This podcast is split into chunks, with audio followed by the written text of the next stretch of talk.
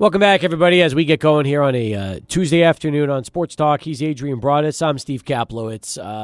Hearing the news about what happened just a few hours ago in Uvalde with the elementary school, it's really hard. It's sometimes, you do a show like this, whether it's 1 hour, 2 hours, 3 hours, and, you try to get through it and you try to have an entertaining discussion and you want to have, as much fun as we can talking sports. But then a story like this hits, and obviously for me it hits very close to home since I have someone right now that's in elementary school, and you hear about 14 lives that were lost, little lives that are lost for absolutely no reason whatsoever. And it leaves a horrific taste in your mouth, and it's not the first time. It won't be the last, and that's what's the worst part about this whole thing is that it happens way too often, folks. And unfortunately, if you don't know this story, it's going to be on every national news network for the next probably few days and weeks. And it's, again, here in the state of Texas, 90 miles from San Antonio, and again, horrific stuff as the details are starting to surface now. And again, it's difficult when you're trying to provide an escape from all the stuff you hear on a regular basis. But then there's stories like this, and obviously it hits so close to home for El Paso and the Walmart shooting from years ago, and it's just it's so hard. It's hard to talk about. It really is. It's sometimes difficult to do this show when some stories come out that and break like this one has today that just has you shaking your head, asking why and will it ever end? And I think, Adrian, that's the toughest part about the story we're hearing today is, again, lives are lives. But when you lose 14 young ones like this, and a teacher involved, and it is so hard. It is so difficult to comprehend. What entices people for horrific, heinous acts like this, and ultimately how we try to go on and give you a sports radio show, but realizing in the back of our minds, it's hard when you're thinking about the events that took place earlier today. Yeah, this makes me absolutely sick to my stomach, Steve. I felt like what happened today is absolutely disgusting and horrific. I just feel like as a country, we just continue to deal with these kinds of horrible, horrible tragedies time after time without any kind of resolution. But, beside this, we're approaching the 3-year anniversary of the tragic August 3rd mass shooting at Walmart here in El Paso, and that has really, hurt the city of El Paso. It allowed the city of El Paso to come together and be El Paso strong, but at the same time, it's something that El Pasoans will never forget, and it's something that we will remember each time it comes around. And it's crazy to even think that we're going to be celebrating 3 years this year. And I think because of what happened not here, celebrating, not no, celebrating. I mean remembering. Right. That's and the truth is we'll never forget. You never forget because it changed the lives of everybody here. It really did. Strengthened the community, which was strong to begin with, and all it did was band everybody together. And from those events, you hear a story like this, and it hits too close to home because of what happened here. And it's just, what can I tell you, folks? You watch the news and again, the point of us is to get away from that. That's the point. We want to get away from what you see on the local stations, on CNN and on the internet with Twitter and Facebook and everything else. And yet there comes those stories that just hit so close to home. It's difficult. It really is. So if we're not our normal selves today, my apologies. I'll just say that in advance. Do our best to try to give you 2 hours today of good, compelling sports talk radio like we usually do here on a regular basis to get you ready for the Chihuahuas tonight as they return home for Sugarland. But, again, it's tough. Sometimes tougher than others, and today is one of those days. Nonetheless, we talk about the stories making headlines today. Congratulations, Ivan Melendez, Big 12 Player of the Year in baseball. And that is a huge accomplishment to the former Coronado High standout who has basically destroyed all of college baseball this year with the Texas Longhorns, putting on a power-hitting display that, well, we've never seen it before at Texas. And, he's got more to go. I mean, we're not done yet. I think that the best part is who knows how many home runs and RBIs Melendez will finish the season with once the Texas season comes to an end. But as we all know, the postseason is here, and I think there's going to be a lot more bashing coming out of Melendez's bat. I agree with you, Steve. Last year, we were talking about the Miami Marlins drafting Ivan Melendez in the 16th round.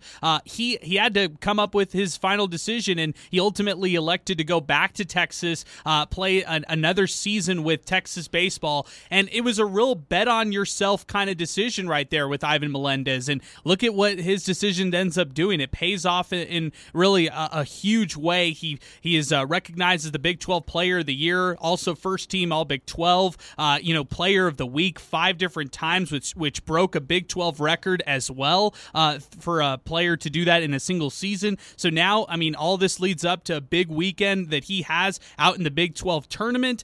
He obviously wants to chase out that College Baseball World Series with Texas and their baseball team. And then, of course, it all leads up to the 2022 MLB draft. Let's see what he could do as far as boosting his stock and his draft stock between now and then. I'm with you on that one, and I'm fascinated to see. And that's the big question right now, is because we know what he's done against the Big 12 this year and against college competition. But now, let's be honest, all eyes are going to be on Melendez, because this is what it's all about now. Trying to get to the College World Series, getting through the NCAA regionals, then the Super Regionals, and on to the World Series. All these games, all these series, teams know Melendez. They know his rep. They know he's the Big 12 Player of the Year. They're going to pitch around him. They're going to pitch him carefully. They're going to try to make his life miserable. And ultimately, it's going to be really interesting to see, as Texas tries to make their way back to the College World Series, what Melendez can do, since he is going to be the main focal point of every single team going up against him. Yeah. And look at their first opponent. It's number 9, Oklahoma State. Now, at one point, Texas was supposed to be the favorite to actually win the College Baseball World Series, but now they're ranked number 19. This is going to be a huge one for them to see what they could do in this tournament. It's in Arlington, Texas. West Virginia has been playing sharp in the Big 12, and if Texas has they have a run with them, they're going to beat up some good competition like Oklahoma State, like the Sooners, and like West Virginia. Those are some really good teams right now in college baseball. No, you're right. Tough bracket. That is very true. And by the way, I mean, there is a chance that Ivan Melendez is the National Player of the Year in college baseball. In fact, when you talk to most of the writers around college baseball, they're going to tell you Melendez. Here's a guy who is challenging for the National Triple Crown, and as we all know, Dish Falk is a pitcher ballpark. So he's in a pitcher-friendly park in Austin, and yet he is destroying. 26 home runs entering the weekend, 80 RBIs, .421 batting average. It's unbelievable. He's carried the team. He really has. So, and there's other guys that are having great years. But if you look at Texas, it's the Ivan Melendez show. It's what it is. And he is now going to forever be known as a baseball legend in Austin, just like Roger Clemens. Same thing. There's certain guys that are all-time greats. Ivan Melendez, I got news for you, folks. He is now an all-time great in Texas, even if they don't win the College World Series. What he has done single-handedly without him. Does Texas even get into the NCAA regionals? No, they probably don't, Steve. What Ivan Melendez has been able to do with Texas is provide them with so much offensive support that they can really rely on his bat to carry them in all these games. And I know that last year they were one of the favorites out of the Big 12, no doubt about it. This year, the talent around him, I'm not going to say it's not as good, but it's just not on par where it was last year. Yeah. So it's a little bit more of an uphill battle, but when you know that you have Ivan Melendez on your team who's hitting dingers left and right, that gives you a lot of confidence if you're Texas going into this Big 12 tournament this weekend. Oh, it does. It really does. And again, it's not going to be easy because they got to play number 9 Oklahoma State. Oh, man. And that's in the Big 12 tournament game. So remember, now it's tournament time. It's not NCAA. We're not talking NCAA regionals just yet. We're talking Big 12 tournament, because this is what happens before we see who gets to go to the regionals and eventually the super regionals. So, they got to get through Oklahoma State, and you mentioned Texas being number 19. Well, guess what? OK State is number 9. That's going to be a tough spot for them right now. Yeah, and you look at the top seed overall in TCU. That's a team that really wants to go out and beat out teams in this Big 12 tournament. They won 35 games this year. They're a tough opponent as well. So yeah, when we're talking about this bracket and this whole tournament, there's some really, really good teams out of the Big 12 in baseball. There are. TCU, by the way, they are, I believe, 18th in the country. Texas Tech is 8th. In the country. Man, so you got a lot of good talent. Oh, it's stacked, man. The Big 12 is stacked. It is. I mean, it's no joke. Even Texas State in the Sun Belt, 11th in the nation. Oh, wow, that's a nice surprise right there. Texas State winning 44 games this year in the college baseball scene. Oklahoma's 22nd in the country. Man, you got so much top 25 talent out of the Big 12. It's amazing. And by the way, in case you're wondering, Southern Miss, 14th in the nation in college baseball.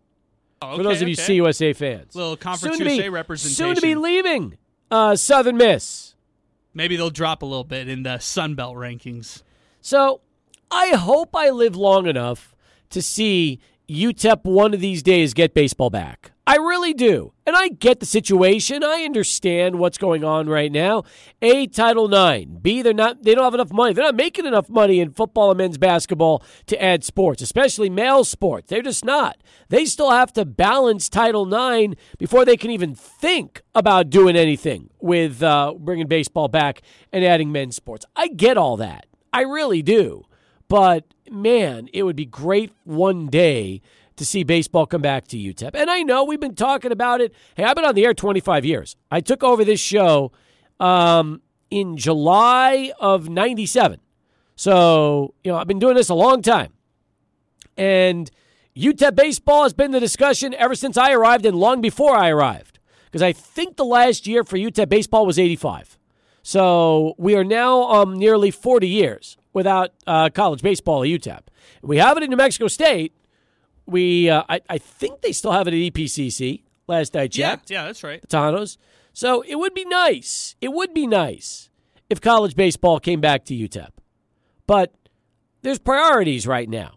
And they can't add baseball when they still need to add women's sports, and they don't have enough money generated from all the sports to keep adding. I mean, that's the ultimate goal. If football, men's basketball start performing like they used to on a regular basis, and the attendance is so good that revenue from attendance combined with donations and everything else can afford UTEP the luxury of bringing back baseball or men's soccer or whatever they want to bring. That'd be great. I want baseball. Obviously, I'm a baseball fan. I still play it. Love it. It's the sport for me. And that's only because I stopped growing after 7th or 8th grade and basketball came to an end. The dreams of playing basketball, after whatever I played. I played Y ball, then I played city ball, then we played in leagues all the way through high school into college, and then a lot of rec ball. But those days are gone. They're over. So, I'd love to see baseball come back to UTEP. I know the situation. I understand what they're dealing with right now. Dollars and cents and Title IX. Those are two tough things. So, and we have a good show lined up for you today. Dawn Hearn is going to drop by the 600 ESPN El Paso Lubingo Studios.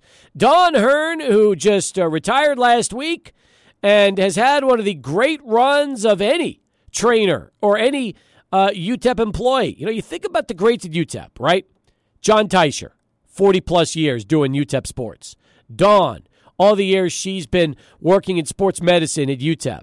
It's great when we can start to look back of some of the all-timers that are either still here or getting ready to call it a career and have been a part of so many great moments at UTEP. Dawn Hearn is one of those people. Yeah, and it's so interesting, Steve, to just hear all the stories of all the lives she's impacted over the years. I mean, I was just talking to my fiance yesterday. My fiance's trainer was Dawn Hearn, like dance trainer, and it's because her uncle was Rapp, who was a previous equipment manager at UTEP, and he was there for a long time, and so That's how they developed that relationship. So Alyssa, as a dance Spencer, whenever she has some problems or anything, she goes over to Dawn, and Dawn takes care of her. So many people have ties with her, which just blows my mind. Definitely get a chance to talk to Dawn when she comes by the studio in our 5 o'clock hour. And then Hags will be ready to go at 6 with Chihuahuas baseball. Then we got an 11 o'clock game tomorrow morning, day baseball.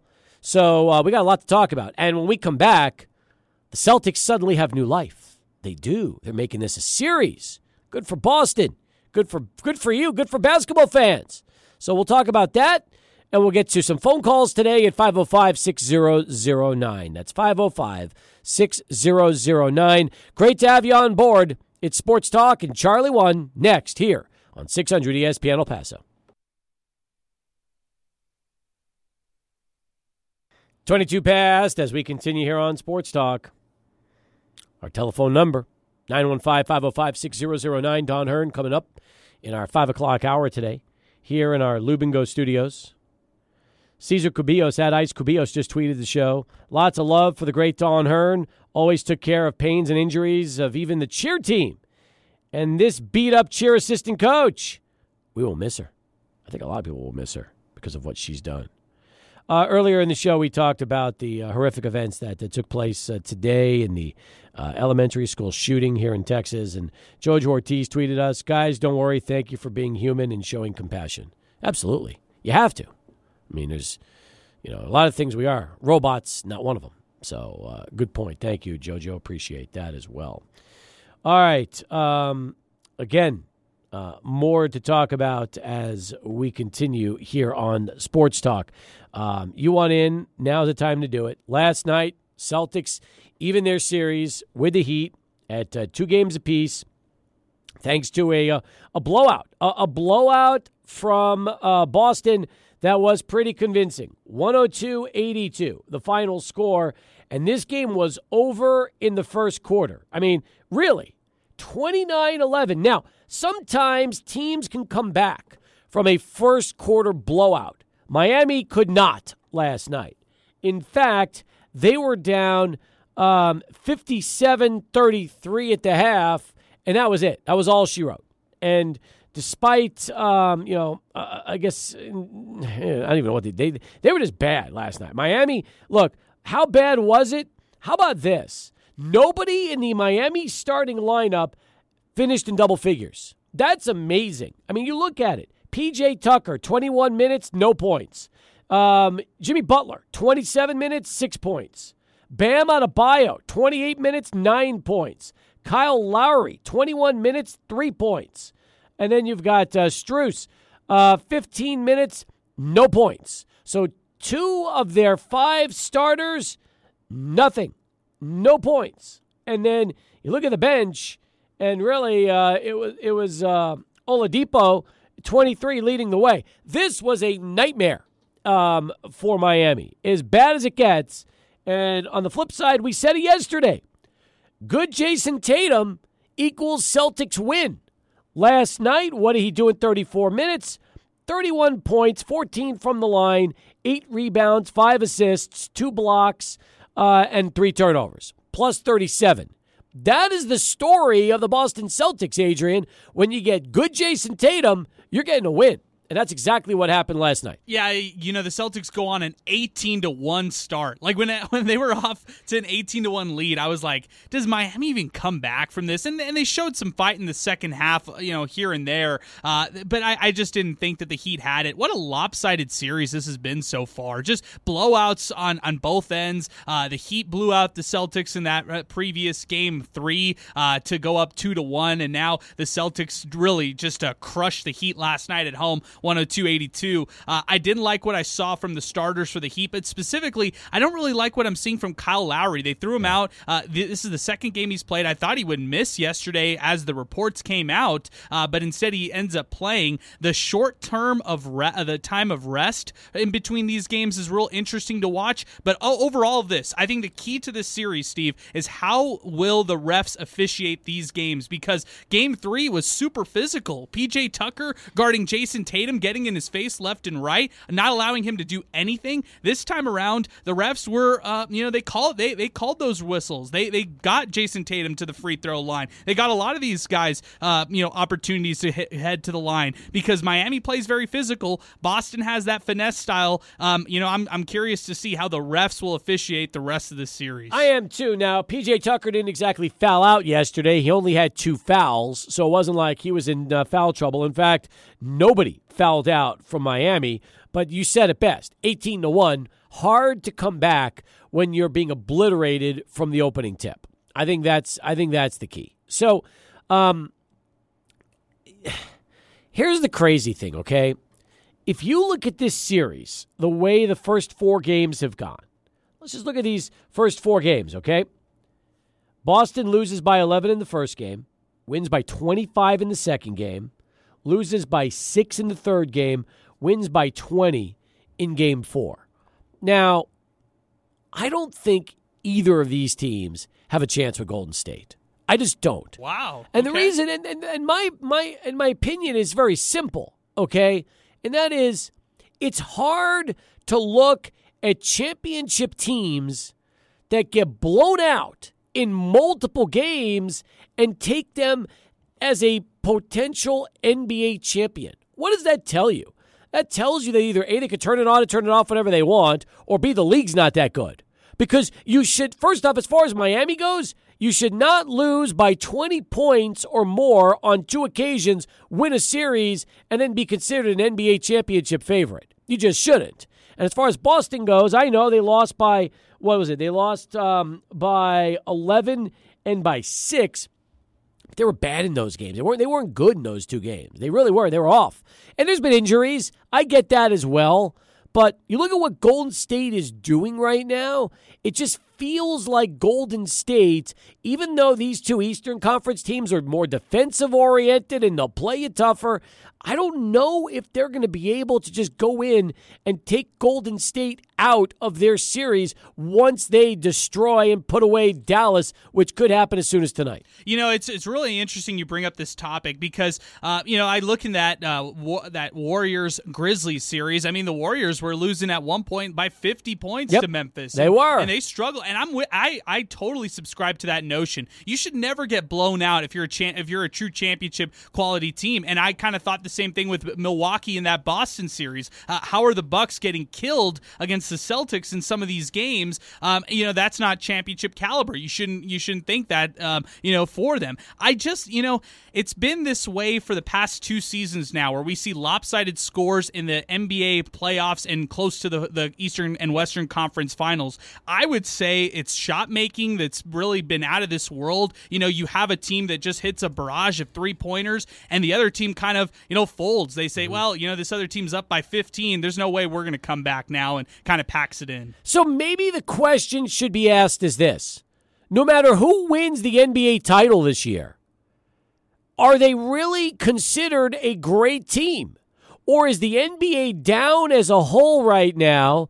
And of the 4 teams that are left, even though Golden State looks the best as of now, no matter who wins, do you really put them at the top of that great team? Maybe the NBA is just down as a league, and the best teams in the league right now are still not close to where some of the best teams in the NBA have been over the last 5, 10, 15, 20 years. I just think you have more balance, more parity. I mean, but, we shouldn't see as many blowouts. That's what I'm saying. I'm totally with you on that. But, from the stretch of 2013 to 2020, all we saw were Cleveland and Golden State. Every year, it was LeBron storming through the East. Yeah. It was Steph Curry and Draymond and Klay Thompson going through the West with ease. Now there's a lot of parity on both ends. Maybe you chalk it up to coaches coming up with good adjustments game after game. Maybe you chalk it up to good shot making, like I was saying, having a lot of teams hit threes. I think the talent and the NBA quality is really high right now. There's a lot of great teams out there, and there's a lot of teams who are strong and good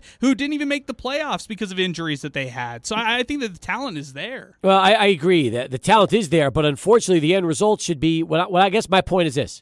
Final 4, every game should be good. Every game, we shouldn't be seeing multiple blowouts. That's what I'm talking about, is that if these are the 4 best teams and there's so many lopsided games on both ends, it makes you kind of wonder, what are we watching here? What are we doing? You're turning off the TV at halftime on most of these games. Even the Golden State Mavs series, it's been bad. How do you watch? I mean, how do you take the NBA seriously when the four best teams are beating each other to the point where you're right, you could turn the game off after two quarters? How do you do that? Yeah, it's inexcusable. And the first two rounds were so entertaining. That's why this is such a big letdown right now in the Eastern and Western Conference Finals. Bottom of the hour, you want in 505-6009. My question is this: Are the NBA playoffs hurting the sport right now more than helping the sport? Especially if you're kind of that casual fan, you're not the diehard fan. Are these games turning you off from watching the NBA?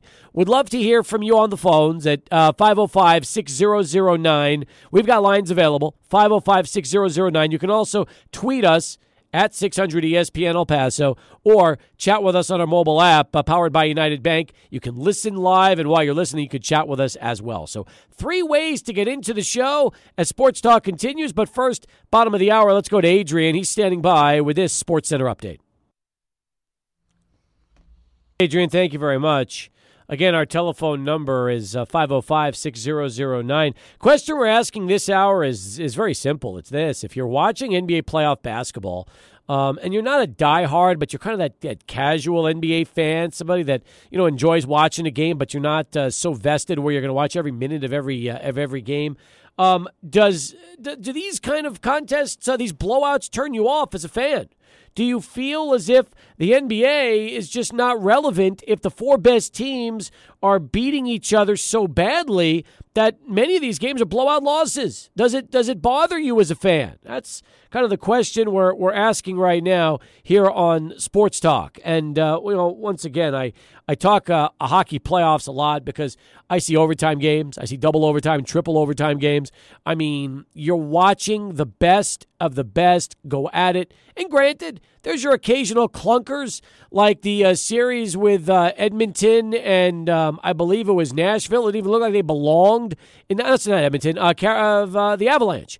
Avalanche made that first round look like a joke. It was over. They shouldn't even have played. But, for the most part, in hockey, you get really good series.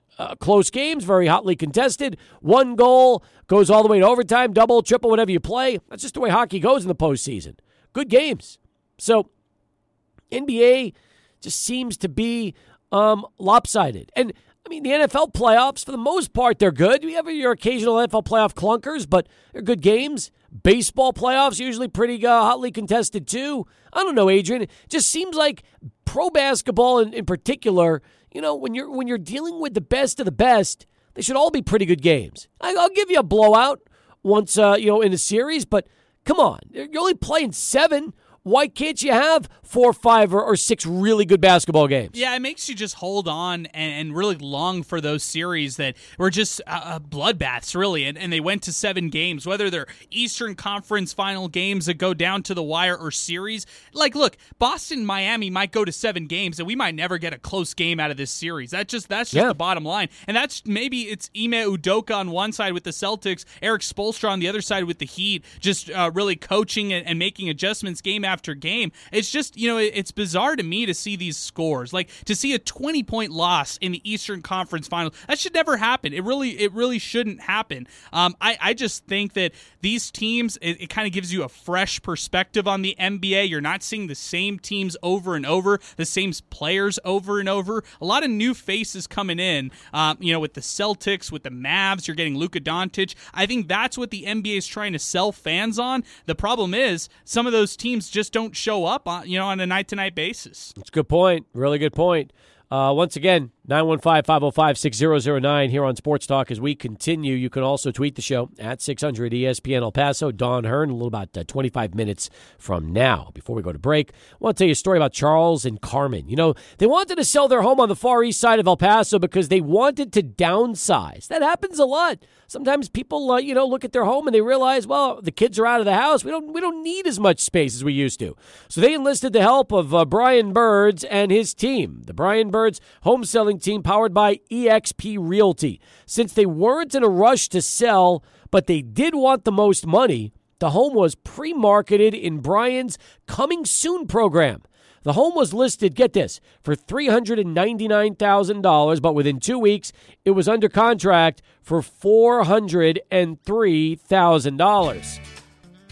They wanted the most money, and Brian's team delivered.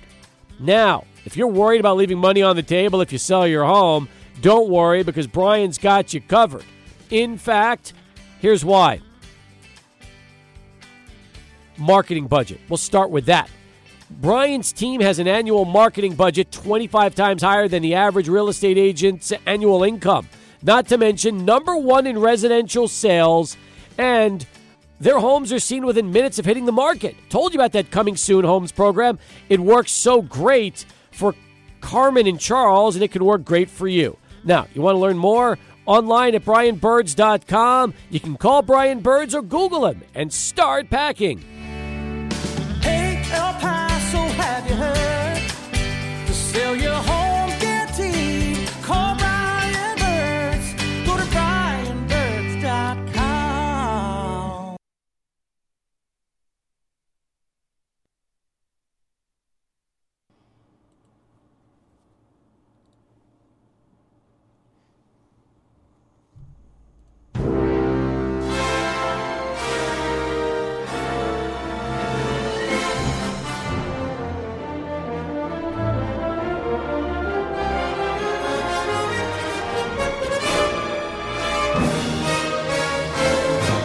Apologies, operator error. That's on me, folks. Nobody else. And I was so involved in that Facing Nolan movie premiere that's coming out tonight, Cinemark all over town, that I started watching the trailer, lost completely track of the break, and that was completely on me. So that looks like a good movie, Adrian. It really does. That might have to be one that we add to the movie review as a special or something like that. I think that's a good idea. We need to get somebody from the Ryan family on for that movie. Ooh, that's an even better idea. I like that. Let's do it. Let's jump back to Adrian's movie review and find out which movie you had a chance to watch this time. What do you have for us, Adrian? Necessary Roughness. This one came out in 1991, September 27th. This one, you can't find it on a lot of different platforms. I found it off a different website, I'll just say that. You could find it on the Google Play movie list, or you could find it on Vudu if you subscribe to Vudu Television and watch it there. It also is on Amazon Prime Video, streaming for $2.99 if you want to watch it there. Necessary Roughness is a sports movie. It's a football movie. Let's talk a little bit about this plot. It starts off with the Texas State Fighting Armadillos. They were a former powerhouse, but they were hit with a ton of infractions by the NCAA. The coaches were fired. The students were expelled, which I was like, wow, that's a harsh infraction right there by the NCAA. But nonetheless, they keep on one clean player out of the entire team. Only one guy played by the rules. They get a new coach and a whole new coaching staff. Their new coach starts to rebuild the team, and he has tryouts. Well, one of the guys that they bring on the team is a 34-year-old quarterback who never had a chance to go to college, and that's Paul Blake, who's their quarterback. He ends up recruiting a graduate student who is named Andre, who plays defensive line. The team is still bad, despite getting the 34-year-old quarterback who, whenever he goes into classes, everybody's looking at him, giving him the weird eye because he's older than everybody else. Team cannot win, and the dean in this film is very excited because the dean wants to eliminate football altogether, and he wants to pocket those extra funds, in his own pocket. So the team ends up recruiting a female kicker, and things start to turn. So the female kicker helps tie their first game when she's on their team. She was a former soccer player as well. Blake, the quarterback, who's 34 years old, he briefly quits the team after they end up tying that game, and he fights with his coach, fights with a girl, a professor that he's having a relationship with as well, but then he decides to come back. This is so interesting because the coach ends up having a heart attack, Steve, right before their big game. The University of Texas Colts is the team that they're playing. So the assistant coach has to step in. You know, this team is just the team of misfits, basically, but they have a chance to actually win this game. Lo and behold, they do it. Spoiler alert, they beat the Colts in a two-point conversion fashion. The dean gets fired by the university president and then gets smashed by the entire defensive line, which I thought was hilarious. And to wrap things up, they win this game. They and everybody's excited. Necessary Roughness, kind of a goofy movie. Yep. You know, it's a sports movie, but it's likable. It's a little cliche, which is understandable. Here are some interesting things I found out. The movie was entirely shot at the North Texas football field. How about that? That's pretty cool. Kind of interesting. Well, it makes sense because they had green uniforms, so there you go. Yeah, it did. And, it also made sense that there were a lot of NFL players making cameos in this film.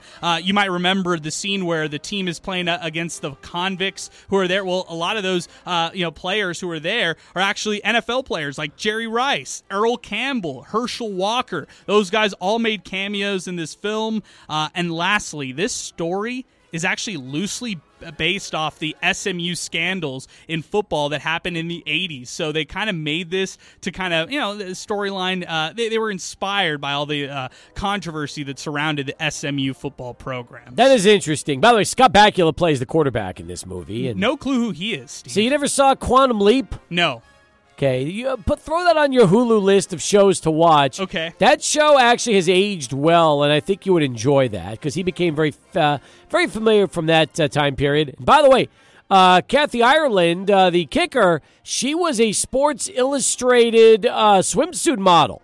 Interesting, really? So she was really popular at the time when she came on board for that movie. Okay. No acting experience, but she was always on the Sports Illustrated swimsuit editions. All right, the most important question is this. How many bananas does this cinematic classic get? Again, likable, goofy, but a little cliche for me, Steve. 6 out of 10 bananas. I knew you were going to go with 6. Knew it. Really? Yes, I figured as much. You're like, you put that on the list of, hey, enjoyable, but it's not in the 7, 8, or 9 range.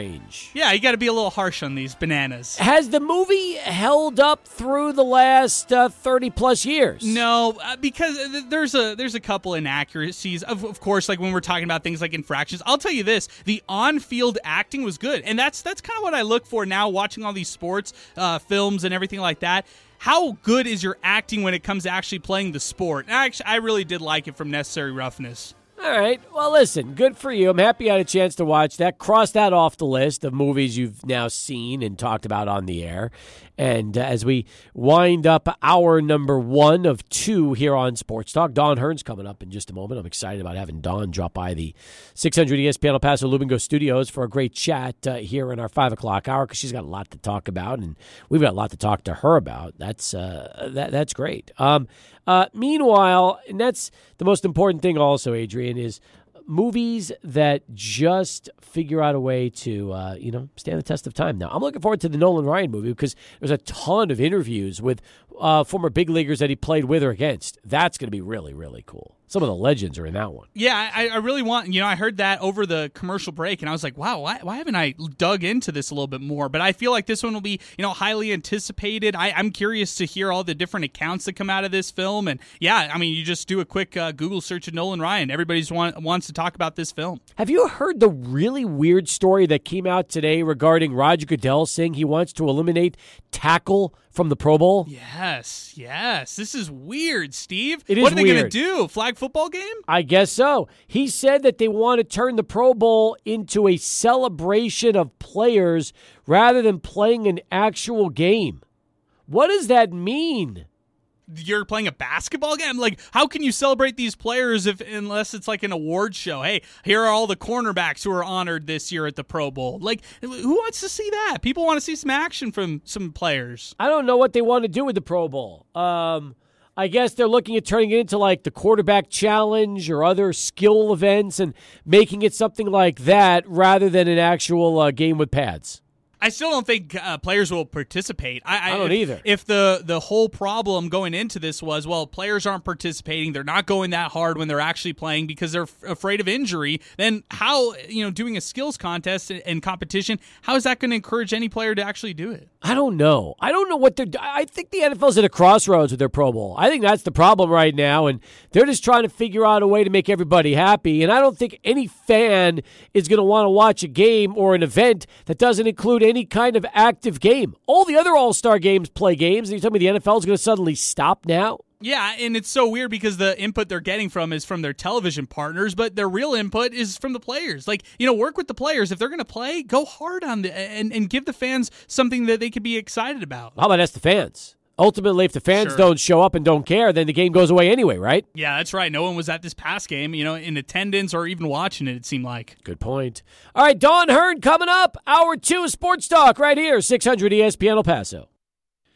Start of hour number 2 here on Sports Talk. Welcome back, everybody, as we continue. Along with Adrian Broaddus, I'm Steve Kaplowitz. Well, it's the end of an era, folks. It really is. And for somebody that has been the director of sports medicine for, seems like, forever, just like I've been around here forever, it is now the end, but I guess the start of a new beginning for Dawn Hearn, because she joins us here inside our 600 ESPN El Paso Lubingo studios. And first off, thanks for coming back. And it's been a while since we've had you in the studio, so we appreciate you being here.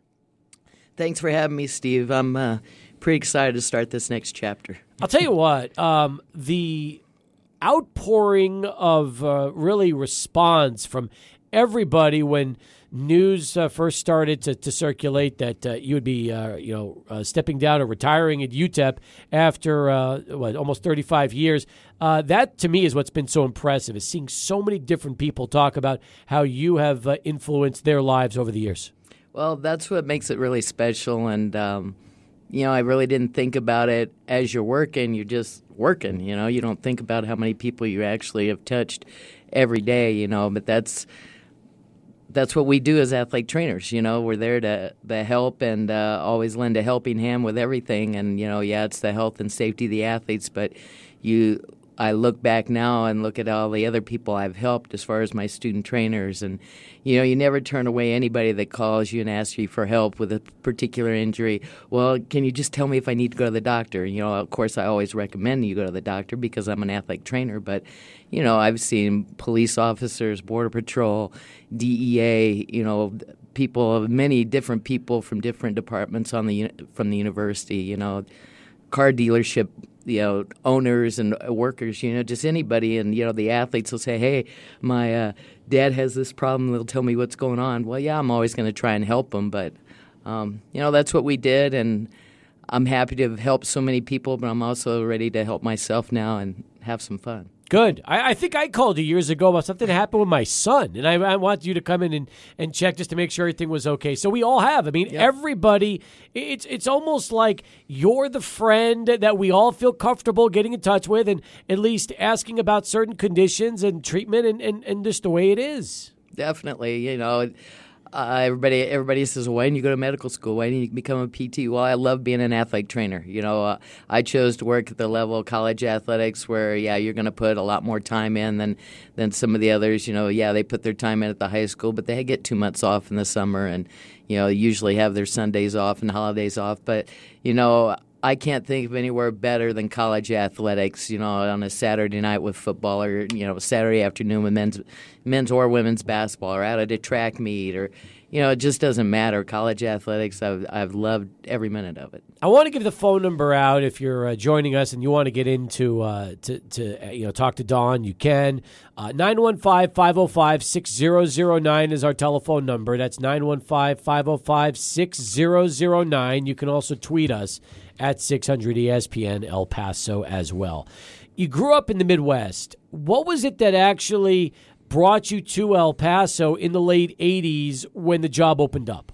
Well, it was the job. I took the first job offered out of grad school because my parents really helped me a lot going through undergrad and grad school. I came out of college only on $2,500 in loans. Wow. Which is nothing. And I know it was a lot cheaper back when I went to college, but still, that's nothing. My parents helped me a lot, so It was late August after grad school, and I didn't have a job. I was traveling around working for the United States Volleyball Association. So when I was offered this job in Toledo, Ohio, I took it, and that was not really what I wanted to do. And so I lasted about 8 months, went back to the United States Volleyball Association the following summer, and basically quit that job. And the beginning of August, end of July of 88, I'm calling back at Iowa State where I did my undergrad, and I was like, hey, are there any jobs? I don't have a job right now.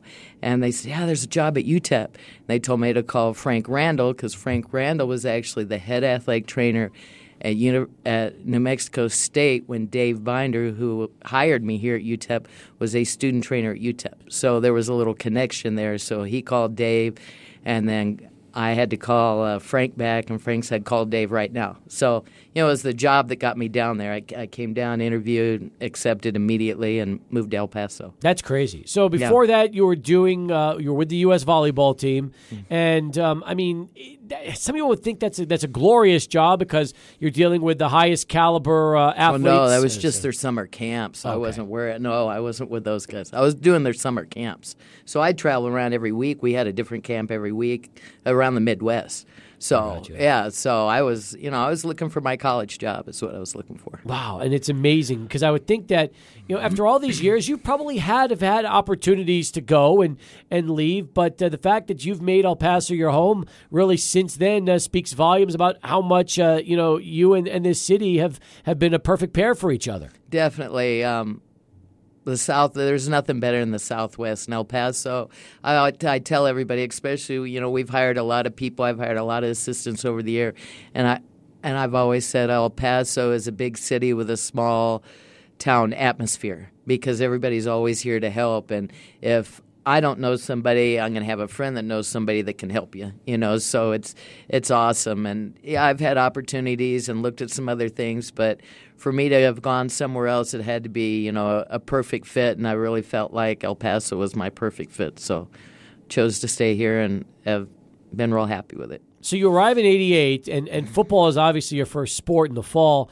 You probably felt like you won the lottery because that was the year UTEP went to the Independence Bowl with Bob Stahl and had such a great season. You're probably thinking to yourself, man, this city's unbelievable. I come here, bowl game, basketball's already in the NCAA tournament. It was perfect. Oh, definitely. You know, I had never been to a bowl game. I did my undergrad at Iowa State, and we struggled back in the day when I was at Iowa State, so never went to a bowl game. And then, you know, mid-season we go to Hawaii with football, so I got to go to Hawaii and then go to a bowl game, so I'd never been to a bowl game. And then with women's basketball that spring, I got to go to Alaska for a week. I mean, yeah, I really felt like I hit the lottery, got my Division I job, got to work football and all the sports.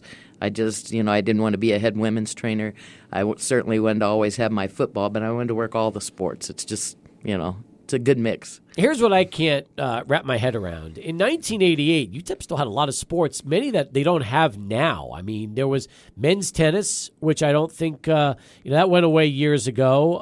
And then there might have been, I'm trying to think if there's anything else. Is that the only one? Okay. That was the only one we dropped. We dropped men's tennis, and we've added, since I've been here, now we just added beach volleyball this coming year, so not during my tenure, really, but we're going. We added soccer and softball. That's a good point. Two big sports. Here's the thing, though, Dawn. I can't imagine you and Dave Binder handling everything, just the two of you. Because, like you said, when you got here, it was just the two of you and probably a bunch of student assistants, right?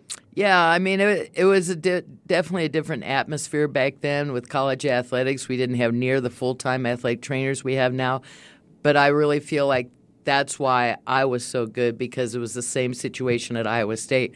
We had way more sports at Iowa State. And I look back in my senior year, I believe there were 6 of us that were seniors, and these were the sports that we covered. We had our own training room. Now, we were all student trainers, and we had wrestling, which is huge in the state of Iowa, baseball, men's and women's track and field, who else is over there? Men's and women's swimming and diving, and men's gymnastics.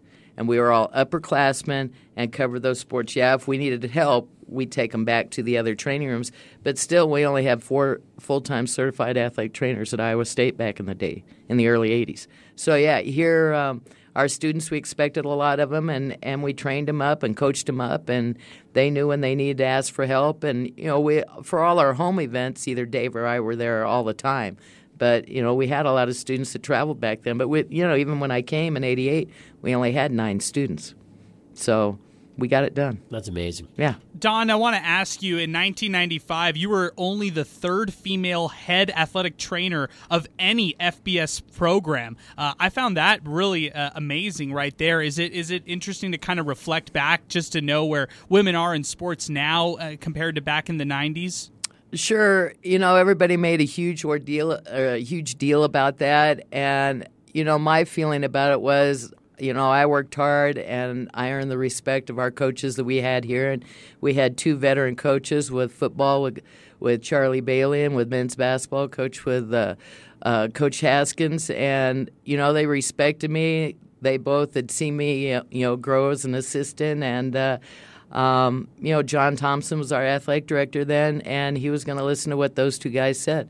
And so, yes, I got promoted then, and I just feel like I earned it, and the coaches knew I could handle it, and you know, it was kind of a match made in heaven as far as I was concerned. I guess I never realized that back in the mid-'90s, it was still considered a men's field for sports medicine, and you were only one of 3. That's I guess the part that surprises me the most is I'm sure since in the last, 27 years, Dawn, we're starting to see more and more you know, FBS schools and colleges give females the chance to be the director of sports medicine or the head athletic trainers. But in those days, it was still considered to be predominantly male-oriented. Well, even when I was a student trainer at Iowa State, until my 2nd year in the program, the women couldn't go down and work football. We had an athletic director at Iowa State at the time that didn't allow women, you know, around football. And then my 2nd year at Iowa State, we had the new athletic director came in, and the 2 had athletic trainers talked, and Alice said, hey, I got a few women that, you know, are going to go on into the profession, and they need the football experience. And, you know, Frank accepted us right away. It wasn't him that wouldn't let us come down there. So, yeah, and that was in, you know, that was the early mid-'80s, you know. So, you know, the athletic training's come a long ways, and, you know, it's just a matter of everybody finding their niche and, you know, realizing that, you know, Ray Sanchez, you know, back in the day when we used to have the little meetings at Grandy's, you know, and I can't remember what day of the week it was. It was a morning once a week, and he would ask me every time I was on the show that what did I have to, you know, if I needed to go in the football locker room, would I go in there? Well, the only reason I needed to go in there is if there was a medical emergency. Otherwise, I could send a male in there. Sure. You know, so he was always very concerned with that. And, you know, you got to be a professional. And that's, you know, I always conducted myself as a professional. So to me, it was never an issue. Dawn Hearn with us here on Sports Talk in our Lubingo studios. If you want in, 505-6009. You can also tweet the show at 600 ESPN El Paso. Eddie Morelos, thank you to Dawn from those of us here at the Tony the Tiger Sun Bowl. We appreciate you. So nicely done. And then earlier before you arrived, Cesar Cubillos also tweeted us and talked about all the love he's got for you for taking care of the pains and injuries of the cheer team and this beat-up cheer assistant coach. So, again, and that's the thing. You know, it doesn't just extend through athletics like you would normally think of. Cheer is very much a part of UTEP athletics, and with all of the activities that they involved in all the different sporting events, I can imagine that you're as busy with them as you are with every other student-athlete.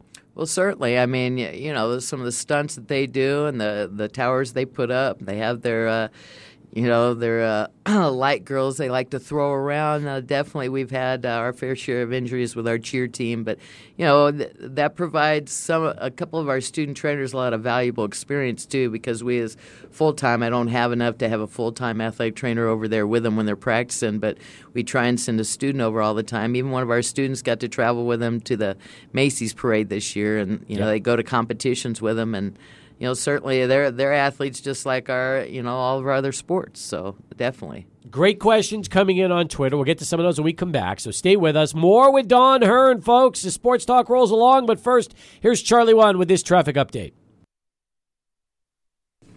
20 past, back with Dawn Hearn right now. She is getting ready to call it a career at UTEP. Done it all. She's in the El Paso Athletic Hall of Fame. In fact, that's not the only Hall of Fame you're in. I feel like you're also in the Sun City Athletic Trainers Hall of Fame. And, you know, it won't be long before you're in the UTEP Athletics Hall of Fame. It's coming. Jeff Darby told me I had to wait 5 years. Well, that's the mandatory period, huh? 5 years. All right. Well, you know, that all that stuff has been quite an honor. I never felt like I did anything special in my career. I just always worked hard and did the best job I could and took care of my athletes. You know, that's came to work every day. Johnny Lee Higgins came into town for you for your going away event. That's incredible. And I'm sure he wasn't alone. I'm sure there were a lot of former UTEP athletes that came in because they heard the news and they wanted to be there for you. Well, you know, unfortunately it was on a Tuesday, and you know a lot of people said, "Oh, Don, you should have done it on a weekend." Well, you know, I'm just trying to slither out. But yeah, I was really impressed with the number of people that showed up. You know, that's what made it special, and all the phone calls I've gotten, and you know, the LinkedIn comments and the Facebook comments, and all the people that have called, sent me emails, and like you said, a lot of people flew in. My old boss flew in with his wife from Vegas. I had two former student trainers that got married that drove down from Colorado. Another former student flew in from over by Corpus Christi, I believe. You know, people did come in from quite a ways. By the way, your tree, I would call it, the sports medicine tree of all the students that have been with you since you first got here and what they've all gone on to do is pretty amazing when you start to look back at everybody that 34 years worth of student assistants and how so many have gone on to either become doctors, professionals, and so many other things in the world of sports medicine. Yeah, I mean, there's nurses out there, there's PTs, there's physician's assistants. I mean, they've all, I can't think of too many of the student trainers that were in the program more than 2 years that, aren't a successful professional right now. You know, whether it's an athletic trainer or something else, not even in the allied health profession. You know, one of the guys went on, got his master's, and went straight to the oil fields just because of the money. He goes, I'm coming back to it, but right now I couldn't afford to pass this up. But, didn't have to go out in the fields, was, in management because of his work ethic, So I've been pretty proud of my students. I don't blame you. Meanwhile, when you arrived, what were the facilities like here, especially for sports medicine, compared to where they are now? Well, we had the Ross Moore building, which when it was built, it was state-of-the-art. It was, a standalone building just for athletic training. But, back then there were not women's athletics at UTEP, So, compared to what Ross came from, he was over there in the storage area for track, was the athletic training room he started with.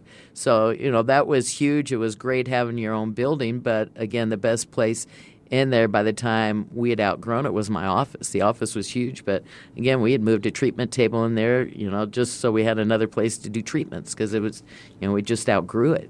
And so going to the Durham Center, it was so special to be involved and being able to kind of design it. Certainly we always went bigger and better, and it wasn't quite big enough, but certainly it was a lot bigger than what we already had. So years later, as you look back right now, do we have enough at UTEP? Or, like you said, could we always have more when it comes to what you believe UTEP needs as far as sports medicine? Because a lot of sports, a lot of student athletes. Is it to where it needs to be, in your opinion? Well, we've really grown a lot. Like you said, when I first came, it was just Dave Binder, myself, so a head person, an assistant, and 9 students. Now there's 10 of us as full-time athletic trainers when we're at full staff, and anywhere between 15 and about 30 students. So, yes, we've come a long ways. Yes, it can always be bigger and better. You'd wish you could have a full-time mental health person on staff. With everything that's going on now, you'd love to have somebody full-time with nutrition in there. But that's, everything costs a lot of money. True. And so, we try and identify some of our assistants that kind of specialize in different areas. Andrew Urer, who's going to take over for me, did his master's in sports psych. So he definitely has a passion for the mental health side of it and has done a really nice job. He took that part over when he was promoted as the head athletic trainer when Tony left. So, You know, he has good experience with that. So, yeah, you know, you always want more. You always want bigger and better. But certainly we've come a long ways and are doing a real nice job already here at UTEP. Well, that's good. I mean, you want to make sure that when you leave it, you're leaving it in good hands. That's really the most important thing, especially as you look back on, you know, where things are today versus where they were when, you know, 1988, for example. Certainly. I mean, we've come a long ways at UTEP and, you know, I think everybody's had their you know, put their mark on UTEP as far as, you know, Ross Moore was the first athletic trainer, and right after him, Don Forrester was here for a short time, and then Dave was here for somewhere between 11 and 13 years, and I've kind of been here a lot longer. You know, I think Ross still has me by a couple of years. I was going to try and outlast him, but it's hard to do. Yeah, I kind of want to have some fun. I'm ready to hang it up. So I wasn't going to worry about that too much. But you know, Andrew did a real nice job, and the assistants we have in place right now, everybody gets along real well. Everybody works hard, and I think it's a good mix. Dawn Hearn with us here in our Lubingo studios as we continue. So Ivan at El Paso Visuals sends us this tweet. Can you ask Dawn, because I've always wondered, what is the first thing she asks or says to players when she runs onto the field when someone is hurt? Well, the biggest thing is trying to calm them down. You know, when you get out there on the field, everybody's different. You know, you could walk up on – or not walk. I never walked out there. You could run up on somebody that – you know, I've gotten out there before and heard somebody snoring before I even knelt down, you know, that had a pretty significant concussion. Or you can go out there and throw a towel over a compound fracture that you saw happen.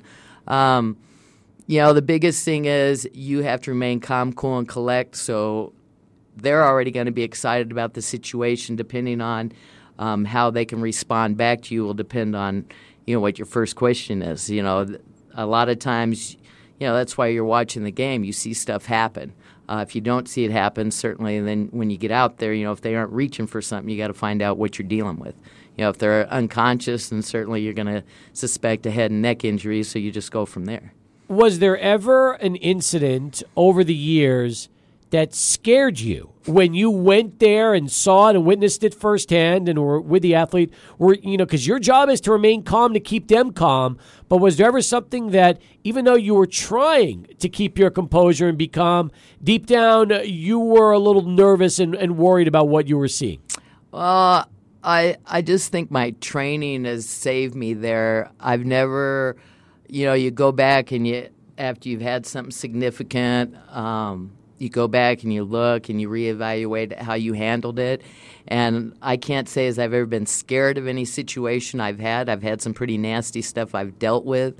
And I guess, yeah, one time I approached an athlete that was standing there and not moving, but he was standing up. And I really wanted to take a backboard and put it on him and then lay him down on the backboard because it was significant enough, and to be honest, that athlete never played again because his neck injury was that significant. But he wasn't even on the ground. And it was it ended up being a contact drill, but, you know, there wasn't anybody on the ground when that happened. So now that I look back on it, that was kind of scary. I've seen a lot of blood over my career, but you react and you handle it because you know what your job is and you can't get all excited. You know, you may have a lot of adrenaline going through you, and, you know, I've spine boarded somebody and stood up and could hardly stand up because my legs were shaking so bad because I'd been down there. But, you know, once we were done, and I felt pretty good about the situation. You know, they were on their way to the hospital where they needed to be. What's the difference when it comes to addressing injuries in a game versus addressing injuries at a practice? Well, I mean, injuries during a game, the coach needs to know immediately if this athlete is going to be able to continue, you know, depending on the position they're playing and things like that. You know, there's a lot of pressure during a game, but you still have to be thorough enough to not let anything slip through the cracks. You know, now that we know as much as we know about concussions, you know, certainly we didn't know what we knew back in the day when I first started. You know, we had a neurologist on the sideline that would evaluate an athlete with a concussion and say, hey, let's hold them out till halftime, then see how they're doing, you know, after halftime. So, yeah, you can take your time in practice and, you know, make a decision. Certainly you always want your athletes to practice, but, again, you know, it's not a necessity. It's not gonna dictate whether you win or lose a game if they miss a day of practice. So you can be a little more conservative at practice. But again, you can't. You know, you still have to be smart during a game. You can't put somebody out there that their injury is going to get worse. Yes, it could get a little sore, but that's different than making the injury worse. Did we even have a neurologist in the late 80s when you first arrived? Because I feel like that was before really anything came around like it is now. Oh, yeah. We had one on our sideline, and you know, he was on our sideline almost until he retired. Wow. He's retired several years ago. So since then you know, we have some family practice doctors that are specialized in sports medicine that really do a nice job with our concussion stuff, and they're on our sideline now. Excellent. More with Dawn as we continue. Bottom of the hour, let's get right back to Adrian and get this Sports Center update. Thank you very much. We've got Dawn here with us for a little while longer. If you want to weigh in, you can call 505-6009. That's 505-6009. All right, second part of the question from Ivan on Twitter. He wants to know, what will Dawn do with her huge fanny pack? They should hang it up in the training room for all to see and remember her. All right, so there you go. The iconic fanny pack you have. What's going to happen with that? You know, I haven't even unpacked it, and it's actually made it to my truck today. So, you know, I kind of need to go through it. But it'll probably get thrown away because that was my favorite one because it was the biggest one I had, and I could put so much in it. But it's so faded and worn out, and the Velcro doesn't really – it's probably going to get thrown out. All right. So much for retiring it in the training office. It's probably not going to happen. But good question, Ivan. Appreciate you asking about that. In terms of all the championships you've watched, whether it's trips to the tournament, bowl games, national championships, in terms of track and field, what they've been able to accomplish, are there any one or moments that stand out for you as some of the best accomplishments? Because how do you define your achievements? Since ultimately it's about keeping athletes healthy, but then again wanting to see them win on the field or on the court. Well, I always said my best reward in this job is taking an athlete through a long rehab process or a complicated injury, or even somebody that was just out for 2 weeks with an ankle sprain that probably should have been out 4 weeks, but they worked so hard that they were able to come back in 2 weeks. You know, that was always my reward when they were back contributing to the success of their team. You know, unfortunately, I was never on the bench for one of our basketball teams that went to postseason. I was either,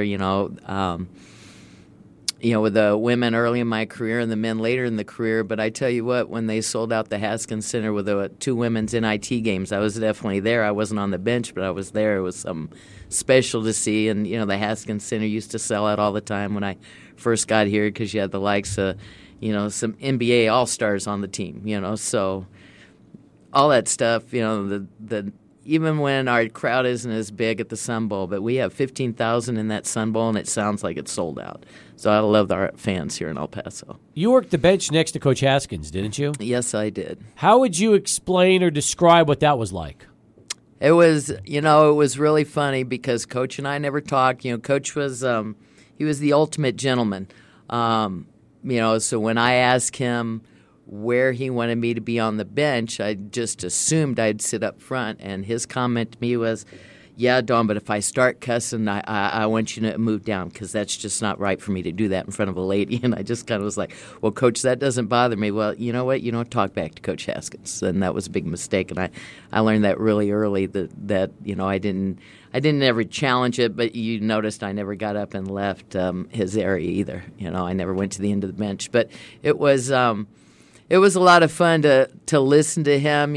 Certainly I got on with Coach late in his career, and I seriously doubt that early in his career I would have been allowed in the gym because that just wasn't, that wasn't the way things operated back then. But he really treated me with a lot of respect, and really he made my job really easy with basketball. He would say, I remember when Jeff Spiller had a nasty ankle sprain. It was the first day I ran him. He had this huge tape job on and an air cast, and I was having him do about 4 laps just around the court, see how it felt, and then we were going to go from there. And he did one lap, and Coach turned around and yelled at me. He goes, are you sure he should be running right now? I was like, okay, yeah, Jeff, let's go up to the concourse and so we can get some work in. You know, because he didn't, you know, he wanted them 100% before they started doing everything. How many other coaches in basketball did you work with? You obviously worked with Rabideau after Haskins, correct? Yeah, I think I only had Rabideau for a year before I was able to hire another full-time. So I think it was just the 1 year with Coach Rabideau, and then I was able to turn basketball over and go back to football. Or you were with football anyway, but just yes. I got you. And think about it. Football-wise, you've seen everybody. Stull, David Lee.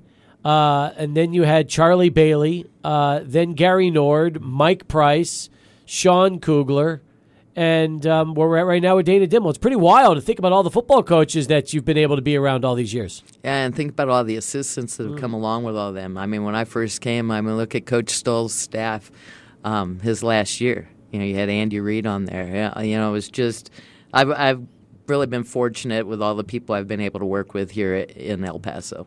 How about athletes-wise? I mean, were there some athletes, in fact, where you almost felt like they were Humpty Dumpty and you were just having to put them back together again over and over and over throughout the course of their careers?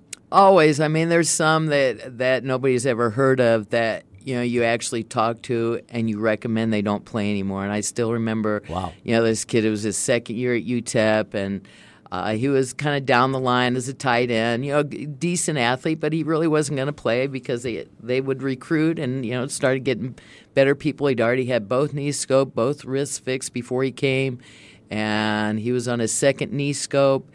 And I sat there, and he had a little complication, had a little bleed after the surgery, something real simple, you know, a little minor complication, but they put him back in the hospital, and they had to scope him again. And I sat there and listened to him tell his fiancée that they wanted to have 6 kids. And so I, you know, once he came in the office a couple of days later, I talked to him and said, you know, I listened to what you said, and for you to be able to do that, you know, I encouraged him not to play anymore. You know, certainly the coach knew about it, and you know, I told the coach before I did something like that, but you know, I recommend he didn't play anymore. If he wasn't going to play, his knees were not going to hold up for him to play much more in another year anyway, just with practice. So, you know, it's hard, but, you know, that was what our job is. Nastiest hit I ever watched was when Mack Leftwich got sandwiched in the New Mexico State football game and ultimately ended his career. Well, that was one of the loudest hits I've ever heard, too, and we were really close, and you know, I kept starting to go out there, and the fumbles, you know, kept bouncing around. And I almost got hit because I tried to get out there so quick. But, you know, it was amazing that he was not unconscious when I got to him. And within 10 minutes, he kept saying, "I'm fine. I can go back out there." And, you know, again, we know a lot more about concussions now. So sure. Yeah. All right. Let me ask you this. So you've got about another week and a half or so before it's all said and done. Dawn, you know, doing this now for what? This will be your. So you started in the 80s, so 80s, 90s, 2000s. So this is your 5th decade. Okay, you've only done this for 34 years, but 5th decade at UTEP. How do you want to be remembered when it's all said and done, and people think back, and you know that, and they know you from your years with the minors and what you've been able to do all these years in sports medicine? How do you want to be remembered at UTEP? I just like the fact that the athletes, you know what made this so special for me is the athletes always come back when they come back in town and bring their family to meet you, and that's what always made it special, and that's the part that I'll miss the most, you know. So, God, you got me all choked up. I hear you. You're getting emotional on this, but I understand. I mean, do you, in a sense, this is not, the wording choice is bad, Don, but in a sense, you're almost like the team mom when they think about it, because you've been able to be the mom for so many athletes when they're away from home, they're not around their families, and ultimately, you almost have that role where you're kind of like the team mom at UTEP. To a certain extent, I had a lot of athletes that asked me if they could call me mom, and I said, absolutely not. And I'd show them a picture of my dogs at the time. You know, that, you know, I was their mom. But, you know, the fact that the athletes could come in and, you know, we don't have a lot of rules in the athletic training room because the athletes are already under a lot of stress, you know, to perform and, you know, to perform not only on the field but in the classroom, and they have meetings and they got to go to the weight room and, you know, they already have so much. So the fact that they could come in and we didn't have a lot of rules and, you know, to listen to them talk amongst themselves when we're taping we used to hear a lot of good stories, you know, taping football, men's basketball, and even women's basketball. you know, you hear a lot of different stories when you're taping, a lot that I couldn't repeat now. But the athletes were comfortable coming in the training room. That's the way it's supposed to be. Absolutely right. So what's next for you now? New chapter after your time at UTEP comes to an end. Tell me about what you're going to be doing next. Well, I'm really excited to just, you know, kick back and do what I want to do when I want to do it. And that's going to involve a lot of fishing and sitting on my boat up at Elephant Butte Lake. And, you know, my dogs love to go out on the boat. You know, we used to camp and fish and ski and kneeboard and do all that. Well, I'm a little old for all that. After kind of the joint replacements, I'll stay in the boat now and fish. And but I'm just so looking forward to that, and, you know, having my family around.